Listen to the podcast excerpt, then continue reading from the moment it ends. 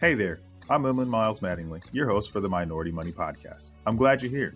You know why? Because this is the place you can come to get your weekly finance, family, and fitness motivation, not only to experience success in those areas for yourself, but also to help others in our community achieve greatness too. Super happy that you're on the show with me, so let's jump right in. Welcome back to the Minority Money Podcast. I am your host, Emlyn Miles Mattingly, where we are changing the complexion of wealth. Today, we are joined by a very special guest. And I want to say this before we even get on. Shout out to FinTwit, right? And you can even say shout out to FinTwit before we announce who you are, because FinTwit is the one that made this Literally, happen, right? Yes. If you don't know and you're not a part of it, if you're a financial advisor, you need to be a part of it if you're not. And if you're just in the finance and you want to just see what people in finance talk about, there is this incredible group on Twitter. It's called FinTwit. And FinTwit is just a whole bunch of advisors that have an, an online presence that just look out for each other, help each other, root for each other, cheer for each other, and want nothing but the best for each other. Is there anything you'd want to add to what the group is? You know, I love FinTwit because it's all about just one, we don't all talk finance all day long. And two, we mm-hmm. can actually get to know each other. And honestly, I've connected with so many financial professionals just through FinTwitter because I was like, I saw your bio. I align. Can I talk to you? And the DMs. And I've connected with so many allies and mentors now. And it's just so powerful. I would say we sum up that group. I would say that I heard this from a guy that I spend a lot of time with. Shout out to Dasarte Yarnway. But I, I find that this guy says this a lot, and he says it's collaboration over competition. And I think mm-hmm. that those two words, like collaboration over competition, is what FinTwit is all about. And if you're mm-hmm. not a member of FinTwit and you haven't been, then get on Twitter. If you don't have a Twitter, shame on you, get a Twitter. And if you have a Twitter and you haven't been using it, shame on you. Just hashtag FinTwit, look at it, look it up, and see what we're doing. But Yeah. today, because of FinTwit, we are joined by Leah Landaverde. Did I say right? Mhm. Landaverde. Yeah, There we and go. anda There- like there salsa verde. We got it. I got it. So we're on today with her. And I am excited about this conversation, right? We're going to have a lot of talk. We're going to talk about building generational wealth today. But before we even get into that conversation, would you mind just talking a little bit about who you are? Tell the minority money community a little bit about yourself, please. Yes. so of course, my name is Lea Landaverde, and I am a first generation queer Latina. I am a daughter of Salvadoran immigrants, and I have been in the financial industry for over six years. I started very, very young. I am 24 years old, if I'm honest. so mm-hmm. I started when I was 15 because I watched my parents go through the 08 recession. Filed bankruptcy, foreclosure, and it just traumatized me completely. And all my dad said is, I need you to to be intelligent and not make my mistakes. So figure it out because you're the first gen here. You got to figure it out for us. And so the only thing that I could do is study finance. So that led me through working in wealth management to investment banking to now having my own practice of coaching, financial coaching. And I really help and focus on women of color or people of color who really want to get access to financial education and, and literacy because these conversations weren't had at home. And I'm really, really passionate about breaking generational curses so that we can build generational wealth. Love that. Love that. So the people about to listen to this about to their wealth of knowledge is about to increase. Like we're about to be blessed today. So as you're talking about your journey, you said you started when you were 15 and then you were saying that you went through a few different like career things that it sounds like. Mhm. So talk to us a little bit about that. 15. Dad says you got to do something, right? We, we need you to do something. So talk through that. Yeah, so I did sports, but my brain was the most powerful thing that I had as a kid. I was translating docs at like eight years old from Spanish to English. And I was like their lawyer, their accountant. I was everything 10 years old. CEO. Yes, literally. and my parents are entrepreneurs. So I watched them go and run their business the best that they could because they didn't have a financial map. But I watched them and I'm one to learn by watching. And I really am very proud of the accomplishments my parents made, but also it came to a fault where they didn't even know about saving or how to prepare for a recession. And when 08 happened and, and then the real estate market was just crashing, it, it really impacted my parents' business because they're landscapers. So for me, watching that all happen, I was around like 12 once everything started finalizing in my life and impacting my community. And so it was around like two to three years after the recession. It's always the aftermath, right? It's always the Mhm. aftermath, right? So I was always getting good grades. And there was a program called Success Academy in my local middle school. And they said, hey, you can apply to go to college and high school at the same time.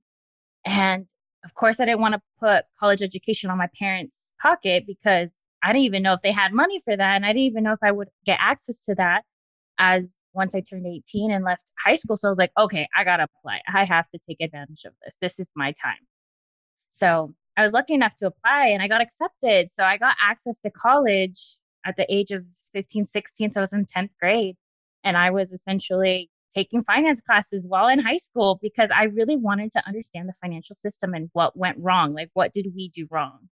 It's always like when I hear about people's financial journey and how they got into it, like it's for us, it's always the search, like seek and find. Like you got to go right. out. Like I had to find out how to do this. Then I found out that what I was doing might not have been the best way to do it. So then I had to get better at doing it. And so it's awesome to see that you were able to seek out what you wanted to do and start doing it even at that young age. So after you started doing the college courses while you're going to high school, what happened? How was that? Yeah. So, of course, internships are really important in college. And all I wanted was someone to look like me and act like me and speak like me in the financial industry. And I'm from small town suburbia, Utah, called St. George, Utah, very known for hiking. And Zion National Park is mm. probably the best thing that you will know about it. So that's where I live. I live next to that beauty. And of course, it's white suburbia. And I didn't understand that, you know, my culture was very different from everyone else's. I spoke Spanish at home and then I'd go to school and I was the only brown girl. And I needed to find allies. And there was, when I learned about the financial system, it was like, it was made by the popular people in this mm-hmm. community. And, and, and then there was nothing for me. Like I didn't see anyone studying it. Or I didn't, my professors weren't, you know, Black, Indigenous people of color. And so I was like, okay, you need to get an internship. You need to learn from these people and try to give the information back. At the core, that was my mission with going to school. I need to give this information back in one way, shape, or form, but I need to learn it. I need to go to school. I need to study these books that don't make sense. And you have to have six years of education to understand them. But you know what? I'm going to try. I'm going to try my very yeah. best. And I got an internship at a wealth management firm and it blew my eyes knowing that people had multi millions for retirement. And they were talking about assets under management. and They were talking about Roth IRAs, traditional IRAs, 401ks, and da da da da, and, and assets and liabilities. And it just blew my mind that this is how people manage wealth. And I had no words. I was like, okay, how do I translate that? Like in my yeah. brain, I'm like, how do you translate all of this to English? English or even Spanish to my parents? And I just consumed it like a sponge. I consumed it like a sponge. And unfortunately, you know, I didn't line with the mission of that wealth management firm and to the best thing of my career because it pushed me to in corporate. And I was like, all right, well, my closest thing is Goldman Sachs because it's also in Utah. Their operations is in Salt Lake City. And so I was like, you know what? I'm going to try the big dogs. I have no resources or connections to Goldman Sachs, but I'm going to apply. Hopefully, you know, an angel's taking care of me and I can get a corporate job once I graduated with my bachelor's in finance at the age of 19. And my angels are protecting me because I mm. got in. Usually you need like an internship, usually you need a connection to a recruiter or anything. I just applied through the website. Yeah. That's how crazy this yeah. was. And you don't get access to Goldman Sachs like that. You no. really don't. And when I entered, another whiplash of shock and it was like, all right, there's diversity. We have people from all sorts of backgrounds from Asia, from Africa. My manager was from Nigeria. And then I had another manager who was from India and mm-hmm. then someone else from New Jersey. And I'm like, small town girl, right? Like, yeah. okay, culture shock. All right. This is corporate America. We have different perspectives, different backgrounds. And I'm very respectful because, you know, as a woman of color, that I didn't see many people like me. So I always hung out with my poly friends, my black girl friends, anyone who was melanin, we hung out. Mm-hmm. So to me, mm-hmm. I was like trying to find my crowd and and corporate America really shook me. I mean, because in my culture, we value respect to our superiors, we value pleasing everyone because we have this gratitude, right? We say, mm. you got to be grateful for what you have. You have to be grateful for all your opportunities. And you always have to say yes in order to level up. Mm-hmm. But in corporate America, that's not how it works. yeah. Yeah that's what led me to investment banking. I was more in the client onboarding side for them. And like I said, you know, I spent four years at Goldman Sachs, but it just didn't align with my mission. If we go back to what I was talking about as a kid and what I faced, I wanted to give back that information to my community, but it just mm-hmm. wasn't aligning. I was just not happy in, in the hours that I worked and my mental health was deteriorating because workaholism was it, you know, it, it's Mhm. something that we've been colonized to have because my parents, all I saw them was working from literally 5 a.m. to 7, 8 p.m.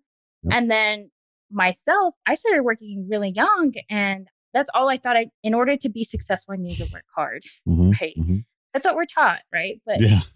but then I had to deconstruct like, okay, my mental health is deteriorating. This doesn't work. Like this isn't going to be sustainable in the long term. It's awesome to hear you go through that journey, the self awareness journey, right? Because that's what that Mhm. was.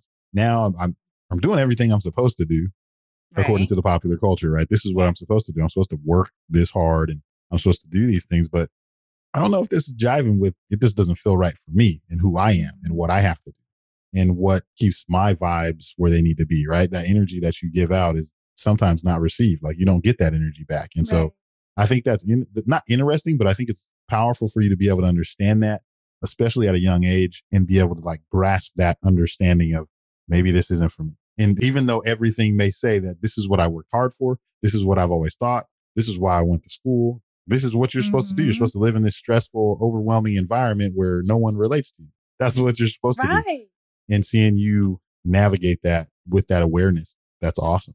So as you're getting all this information, right, working at Goldman Sachs, doing your reading, doing your studying as you're going to school and doing that, let's talk about how that led to you wanting to build generational wealth for people of color. So you go and it sounds like you're going over here. I got to get the secrets, right? I'm going over here to Mhm. get the secret sauce so I can like almost like me and my friends like to call it the Robin Hood, right? Like I'm gonna go over here, I'm gonna learn everything.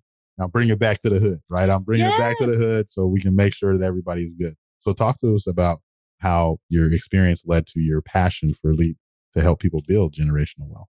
Yeah. So it was almost at year four. So this happened last year. So I left corporate America last year in February. So almost a year ago today. And, you know, New Year's resolutions, you know, we always go through what's making us happy? What do we want to conquer in the next year? And I don't know. I, I guess I had a little coming to Jesus moment because I was diagnosed with severe depression and anxiety. And through my time working at Goldman, and one of my therapists is like, one of your, your managers, the main source of your triggers. Mhm, and mhm. the corporate culture was a very harsh on me because as a queer Latina, like I have a voice and, and I hid a lot of my identity in corporate America. So that also had a big, big tie to my mental health. And I was just like, okay, Leah, what makes you happy? Like, what is your purpose? Think about that. Why are you even here? Why did you study finance? Because Mhm. even at Goldman, I got a master's degree in finance while I was working for them. So not Mhm. only was I working hella hours, I was going to school and I'm trying to consume all this information because I thought that's what I was supposed to do, right? So when I had my coming to Jesus moment, it was like, okay, Leah, why did you even enter this field? And when I look back, I thought about my childhood self where my dad was in tears telling me that he needed me to be intelligent. He needed me to be smart so that I would never make his mistakes Mhm. when we had foreclosed on our home, Mhm. when we were homeless. Literally, we were homeless. We had nowhere else to go. We had no business. My family business went bankrupt. We had no house. We were losing our cars left and right. Mhm. And everything that we had to our name was gone because my parents didn't have that access to the financial education or like a roadmap to the financial system. And they still don't understand. And when I went back to my truest memory, my core, I was like, that's why I'm here because my parents didn't have that information because I am the generation that needs to figure this out. This is why I went to school so I could build wealth. I'm witnessing every single privileged individual build wealth, multimillionaires from different countries working with Goldman Sachs. I saw how much money they were trading and I, it shocked me. And then here I was working in wealth management and my counterparts were had a retirement and they were ready and they had a college fund for their kids and my parents had zero for my college fund. And when I thought about that, I was like, okay, if they're building generational wealth, this is wealth, right? They're handing it Mhm. down to their next generation. How can I do that for myself and give back? And that's where essentially I decided to start my own business. So, okay, I love that, how you got to there. But it sounds like to me in the beginning of this story, which is very, very powerful, it sounds like it was two things that happened. Okay, and this is just me, and this is the part of the show I love. So it sounds like there was two things. You needed to be comfortable with who you were. Then you could get back to the mission of why I needed to do this. But let's back up because you talk about a lot of stuff. You talked about being queer Latina in corporate America and how to navigate that. And I think that until you figured out how to navigate that, you couldn't get to the why because you had to figure out who. Yeah. right. Yeah. So let's talk about that. How was that? Trying to hide from yourself, essentially, right? I made a post on Instagram about this the other day. You know, this is what professionalism looks like. Mm-hmm. Professionalism, you know, I had no idea really what that looked like until I entered corporate America or just the working force in financial services. And Mhm. everyone wore suit and tie, everyone looked a certain way and acted a certain way, uptight. And I was just, all right, is that how I'm supposed to act? So I Mhm. remember when I got the job at Goldman, I was 19. I was still 19. So I just recently graduated and I took out my gauges. I took out my piercings. I wore long sleeves and I wore a suit jacket and pant like slacks. And I walked into the office and I was like, all right, this is how I'm supposed to present myself, right? I'm trying to like get the gist of how this works here, right? and Mhm. it was shocking for me. Not everyone, like eventually through time, you end up being business casual, but the fact that I had to remove parts of myself to enter the building, I had to deconstruct that. The Mhm. last year of my life after corporate America, I had to deconstruct everything that I did in order to fit into the corporate culture. I remember everyone assumed that I had a boyfriend. Everyone's like, okay, so do you have a boyfriend? Do you have this? And I was like, no, I have a girlfriend. Mhm. And I didn't tell everyone that I had a girlfriend. I hid that from, you know, when you feel like you can trust someone, Mhm. Mhm. I would tell them that. When my managers would be like, oh, no, I just, no, I don't have a boyfriend. I would just say, no, I don't have a boyfriend. And everyone just assumed these things about me. And I was just like, uh, I don't know how to say that I'm a lesbian. I don't know how to mention it. And I think it took me like six months working on my team for people to get to know me that, hey, yeah, the girl that picks me up is my girlfriend, you know, from work. And Mhm. you know, I didn't know if it was going to make people uncomfortable. And I know they had ally teams in the firm, but you still don't know. You still don't want to risk it when you've grown through a society that just barely accepted legal marriage for queer individuals. And the fact that we don't have our legal rights in corporate America, like all that, it just started happening recently, right? That we were, we're finally getting our rights as queer folk. And I just didn't want to risk my career because I was like, this is my chance to shine as the first gen Latina in my family to enter corporate America. So I have to respect the rules. Mhm. And I just would consume the information from my peers of how they acted. And of course, they acted very professional. I remember I had a mentor tell me, you need to walk in with heels, makeup on, hair done, so people can take you seriously. And I was just like, really? That's Mhm. a lot of work, you Mhm. know? Right. You know, through the years, I just kept getting exhausted. In Spanish, it's called aparentar, you know, Mhm. to to show off this Mhm. version of you. I couldn't. Every year, just get less and less professional Mhm. in that sense of what they classify as professional because I just wanted to be me. Mhm. So then eventually I got a nose piercing and I, they were like, oh, you got a nose piercing. And Mhm. yeah, for me, that's normal. Right. and I just don't know. I, I had to hide. When I would go home, I was a different person than the way I showed up at Goldman Sachs. And I really, towards the end, I was like, Leah, you are a queer Latina. Stop. You got to stop dividing every single identity of who you are because that was also causing me depression, causing me anxiety. Because what if I said the wrong thing? Mhm. What if I was in a meeting?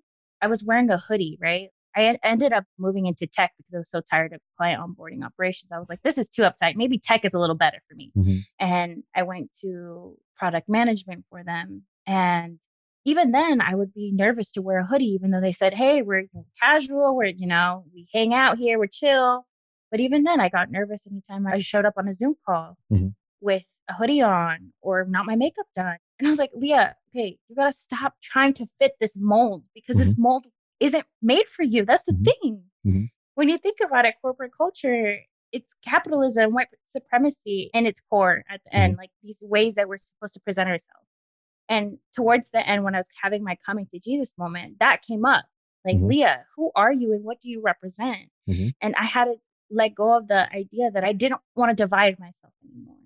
It's something that's relatable, right? Like it's almost the code switching is what we call it, right? Yeah. Yeah. So when I'm there, I have to speak a certain way, I have to act a certain way. I can't be my true, authentic, genuine self. And I think when you can't be your true, authentic, genuine self, the employer suffers because Yeah. you can't be who you are. And in this case, it's something that I think just listening to you talk about this, I think some people are going to relate to this and understand this because we've all been there, especially when you're the only person like you in the room, right? Mm-hmm. Or there's two and you're like looking around like, I wonder someone, and then the crazy part about this is when there is someone else in there, right? And they finally look like you and you think mm-hmm. like, maybe this might be the one, right? This maybe. Now you're both code switching. Now you're scared of shit mm-hmm. to talk to them too because you don't know. So I feel you on that. And I can feel just the struggle and the fight to try to live this two person, you know, try to be two different people. And I think that for yourself and people of the LGBTQ plus community, my heart goes out to you because I understand how difficult that is. Some people know, some people don't. My mom was lesbian after she had me. And I just always think back. My mom passed away when she was 42, so we didn't get a chance to talk about have these kind of conversations. But I was thinking, you know, me growing up in the 80s, my mom was born in 60. And I'm thinking like, you're talking about how far we've come in the last you know 10 years 10 years yeah. i'm like so i will say this it is incredible it is incredible to see what you've been able to start and how well you know thyself that's awesome to me and i think that those two things understanding your who you are and why you were doing it led to your entrepreneurship right so talk to us about why entrepreneurship why did you want to start your own business after spending all that great time in the corporate world I know, right? honestly, if you would have asked me a year and a half ago, do you see Leah having her own business? She would say, no, hell no. Mm-hmm. Why would I want to work like my parents? Why would I ever want to hustle like that again? Right. Mm-hmm. I want a consistent paycheck. That's mm-hmm. what I would have said a year and a half ago. Now I'm like, this is the best thing that's ever happened to me. Mm-hmm. Entrepreneurship, honestly, when I realized that there was a huge gap and there still is a gap to serve the BIPOC community, Black, Indigenous people of color, with building wealth I was like, I need to get on this. If I have the education, and obviously imposter syndrome came through because she was like, you know, you have six years, you need more. You need your CFP, which I'm working on it. You need all these other things, right? Mm-hmm. On top of that to validate myself. But I was like, no, I've worked with these multimillionaires for a long time. Mm-hmm. I know what they're doing. I know what mm-hmm. they're doing. So I started my entrepreneurship journey with helping people start businesses in my local state because that's what I was familiar with with my parents. Mm-hmm. Entrepreneurship was their generational wealth. Like my parents really do have now a successful landscaping business that they literally lost and had to rebuild. So I witnessed my parents do all of that. And my parents really instilled giving back to the community in my childhood. I would watch my parents help others who migrated here to the US. They, my dad would give them jobs, you know? And so I was like, okay, if my dad can give back, I can give back. So this is my way of giving back. Obviously, it didn't correlate with Goldman Sachs because of conflict of interest. So I mm-hmm. had to quit. I was forced to resign, if I'm very honest, but it's okay. I accept it. We're mm-hmm. moving on. And, you know, I just started a little Instagram account and I was like, all right, I'm going to help people start businesses in my local state. You know, at first it was 20 people following me, then it was 100 people, then it was 200, then it was 300. And then there was eventually a client that was like, Leah, I want to start my business. I want to start a tile company. Can you help me? I don't know where to mm-hmm. start. Where do I go? What are the things I need to consider? And that's how it started. And then it just made me realize, okay, this information is not accessible, even just with starting a business. How about, you know, at my core, personal finance and finances they're just what I understand and know. So I would like put tips about finance in there as well. And then I think around maybe three months of doing the entrepreneurship thing, I was okay, Leah, let's go back. Let's reframe. What's the vision? What are you doing? I'm all about manifesting into the future. And i'm like what are you doing here? Like at its core what do you want?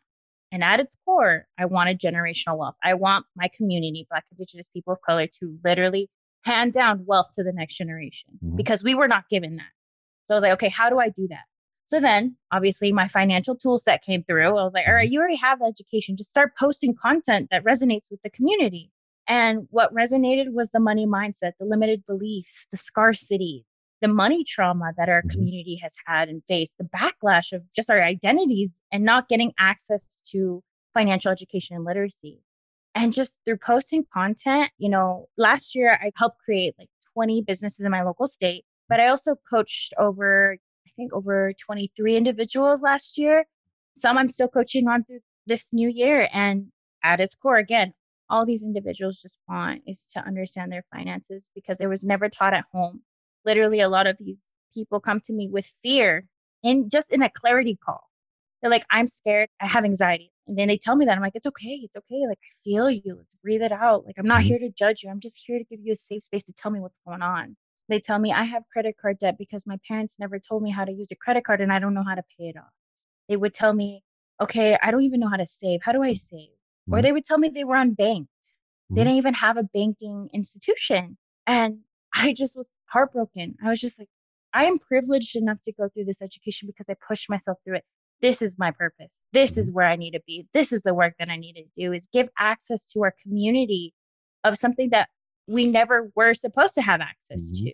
Mm-hmm. And through that, my heart has been filled with so many individuals just saying thank you for just the basics of budgeting and saving and credit scores. And just with that, people already blown away. Mm-hmm.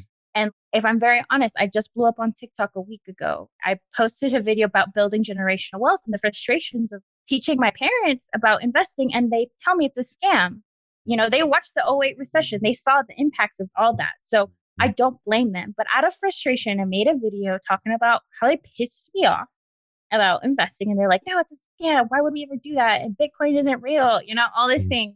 And I get in my car and I, I went to the gym and I came back and I was just like, I just want to build generational wealth. And it has to start with me. I am the one that has to do this. I'm the one who has to invest. And I've been investing since I was 18 and I've seen my portfolio increase, you know, over the years. And I'm like, I know this is real. I've tested it out. Like I've tested these waters. And I, am sure because they have millions of textbooks about investing, it's real. Like I studied this. And their lack of belief for a community pushed my content though. Like I posted this video on TikTok and it blew up and I have over 750 views, 750,000 views on this video. And I had followers of 175 and I'm close to 50,000 now. And that video just came from the heart. It's just saying, hey, it's up to us as first gen or as DACA recipients or the first to get access to a banking institution, doesn't matter your race or gender, they all felt my pain. And the comments were immaculate. And I was mm-hmm. like, holy hell. I guess really I'm not alone. Like, this is proof that this work, this gap, this wealth gap is real. And yeah, there's so much work to be done. And I'm like, I can't do this by myself. We need more people advocating and talking about money like it's a real conversation versus a freaking textbook. Like if you're a professor, like, no, we don't need that. We just need to have a conversation like this about money. Podcasts like this are what is going to change the next generation, like are going to change us. Could not agree more. I think when you think it's so powerful, like I'm just listening to you. Every time you revisit your why, it like jumpstarts. So mm-hmm. realize that every time you revisit your why, something happens, right? You go back to your why and it all starts with your who because you mentioned it again without mentioning it. You're like talking about the who. Who am I? And then you yeah. said, what am I supposed to be doing? And you level set yourself and then you go out and, you know, set things ablaze. And I think that is incredible. Don't ever lose that. And if you feel like you're not in your spot, go back to your why because your why is like really powerful and it's really driving what you're doing. And it's awesome. I'm excited for the growth. And I feel like that Michael Jackson song, You're Not Alone, you know, we're yeah. out here. We're out yeah. here. So we outside now. You know? So, so our um, voices are being heard. This is the year, man. Our voices are really being heard because it's time to amplify it. I'm tired of just savior complexes showing up saying that we can help you, we can change it. Nah, I want to mm-hmm. see a black woman, a black man, a Latinx woman. I want to mm-hmm. see it all in the mm-hmm. forefront because Absolutely. the face of finance really needs to be the people who are building this nation mm-hmm. and who has built this nation. That's right. That's right. I think that we are moving in the right direction. Yeah. We've had some great allies that have reached out and been there with us. You know, I always think about back in just think about history over over history. There's always been people that were on the right side of history, right? With decisions they made and the people that they decided to align themselves with. So I think that there's a lot of people out there to do a talking, but there's a lot of people out there that are actually exhibiting actions that say, I support this mission and I'm going to mm-hmm. get behind you. And so shout out to those people yes. that have been out there supporting us that don't you know, look like us and say mm-hmm. that we still see there's something wrong, it's broken, and we want to fix it. I just think about the synergy that people like, you know, I'm pumped now. I'm like, I need to go get some more clients and go help some more people and change the stuff that that we need to be changed, as we say here, changing the complexion of wealth. As you know, this is the Minority Money podcast where we are changing the complexion of wealth. And first of all, Leah, thank you for coming on. But I want to know the fire, the passion. What motivates you or inspires you to continue to grow, learn, and lead? What is it? People like me, mm-hmm. literally. When I think about it, what motivates me at its core is my family, it's my parents. They really sacrificed everything for me. And even though I fight with them all the time, we yell at each other over little things. My mom never throws away freaking leftover food. She's always like, I need to save it. You never know the children in El Salvador. And, and I'm like, I get it. I know, I know, I understand, but it's gone. No one's going to eat it, you know, even though we fight those little things. I do this for my parents. I do this for my cousins. I do this for people like me, my black sisters, my Latinx sisters, my queer sisters. I do it for them because I just know how I grew up and I wish there was someone like me. I do it for the five year old Leah, you know, and the 15 year old Leah who was in finance classes and she was only woman of color. I do it for her. I do it mm-hmm. because she wanted to see someone like me and here I am doing it. Absolutely. You are the representation that the industry needs. You've been talking about this. How has your family supported you in this journey? Talk to me about that. How's your family supported you? Yeah, you know, it's funny. So when everything happened with Goldman, I was actually with my parents we had a fall through, but I had came to visit them in order to reconcile the fall through that we had. And this happened with my career. I was forced to resign because of my business. And I was like, okay, it is what it is, I guess, you know, and I'm crying. I come out of the meeting. My dad looks at me and he's like, Leah, this is why we work hard for you. This is why we do the things we do. So it's okay, quit because you don't want to work for any employer that's going to embarrass you or humiliate you like that, anyways, and won't have your back. So it's okay. This is why we work. And when I told my mom about my business, she was like, this is exactly what you were meant to do. This is your business. Because my parents always instilled entrepreneurship in us. But I, like I said, I was like, I don't want to work, be a workaholic. I don't want to work at 5 a.m. and come home at 9 p.m. like my dad. That's all I saw, right? So I didn't know that I could change the definition of entrepreneurship for myself. And so my parents were on board because that's how they build wealth, right? Like that's how they see wealth as if you can create it yourself. Absolutely. Shout out to your parents. They seem like incredible parents. So I was just picking up what you're putting down about your dad and entrepreneurship. And when we talked about that topic, I was like, we got to say something about Pops in here somewhere. Cause, yeah. Because he's showing you the grind early. You know what I mean? Pops is showing you if you want to work yeah. hard, you want to get something, you said you got to go grind. And I love that. If you could offer a piece of advice to our listeners, some parting gift or gifts, it could be more than one, what would they be? I know talking about money and having this conversation can be difficult for some, especially if you've never had it before. Mm-hmm. But start getting comfortable with talking about money. Start building a relationship with money. And even it could be just by listening to this podcast, right? And listening to to feel inspired by others who have been able to build wealth or who have been able to share these experiences. I hope you feel inspired to talk about money with your family and your friends. Even though it might not be great, we all have debt. We've all gone through something similar and, and we can build community through that. And number two is for my allies. I wouldn't be here if it wasn't for my allies. I really wouldn't be here if it wasn't for my mentors. And they weren't all women of color. Some of them were white women, and I respect that and white men. And I respect their knowledge because they gave it to me. They believed in me. So this is for my allies. Please amplify the voices of color. Please showcase the talent that there is out there just by sharing their posts or retweeting. That's all it takes is to amplify the voices of our community. Yeah, not, nothing else to say powerful words from a powerful young lady. Leah, thank you for coming on to the show. Thank you for blessing us with your knowledge, with your presence, and yeah. with your inspiration. Thank you very much. If people want to get more of Leah, what social medias are you active on? Where's Leah popping? Where's Leah? I mean, we know you on Twitter. We know you on TikTok. Yeah. You know, get them handles out. Tell us how we can tell the listeners so, how they can get more. Yeah, so I'm at Leah Landaverde, my name on TikTok, Twitter, and Instagram. That's where I'm most active. That's where I post a lot of my content. And then I have my new podcast, Mi Riqueza Podcast, which is my wealth podcast. It's all about redefining what wealth is because we know we have a view of what wealth is because of society, but how can we change that for ourselves and apply our own version of that?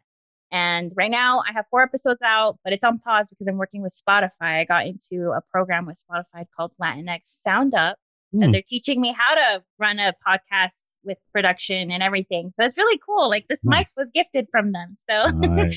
I really do appreciate Spotify for the chance and opportunity to. So yeah, that's where I'm at. Awesome. Awesome. So we will have all those links in the show notes so people can get a hold of you and follow your story, follow what you're doing, and continue to follow the work that you're doing. Once again, for myself and everybody here at the Minority Money podcast team, thank you for coming on. It was a pleasure. We will have you back. We got to have you on again. Yes. So just so you know. Yes. Give me a few years and let's see how everything blows up. That's it. That's it. Don't forget, we'll bring you back. So, with that, as you all know, this is the Minority Money Podcast where we are changing the complexion of wealth. I'm your host, Inland Miles Mattingly. Until next time. Another great showdown. But it doesn't have to stop there. Be sure to subscribe to the podcast on whatever podcast app you're listening on now and give it a good rating, would you? If you feel really connected to the podcast, which I hope you do, find our Facebook community, Minority Money VIP, to support and be supported by others just like you. And again, we're glad to have you. While this podcast is meant to inspire and motivate you to live your best life, it can't be your complete one stop shop. I know, I know, that really sucks. But I don't know anything about your specific situation. So please reach out to an attorney or CPA or you can reach out to me, a financial planner, to help you with your specific situation. To get a hold of us, please reach us at fan at Minority Money Podcast. That's F A N at Minority Money Podcast so we can get to know you there. Thanks for being here, and until next time.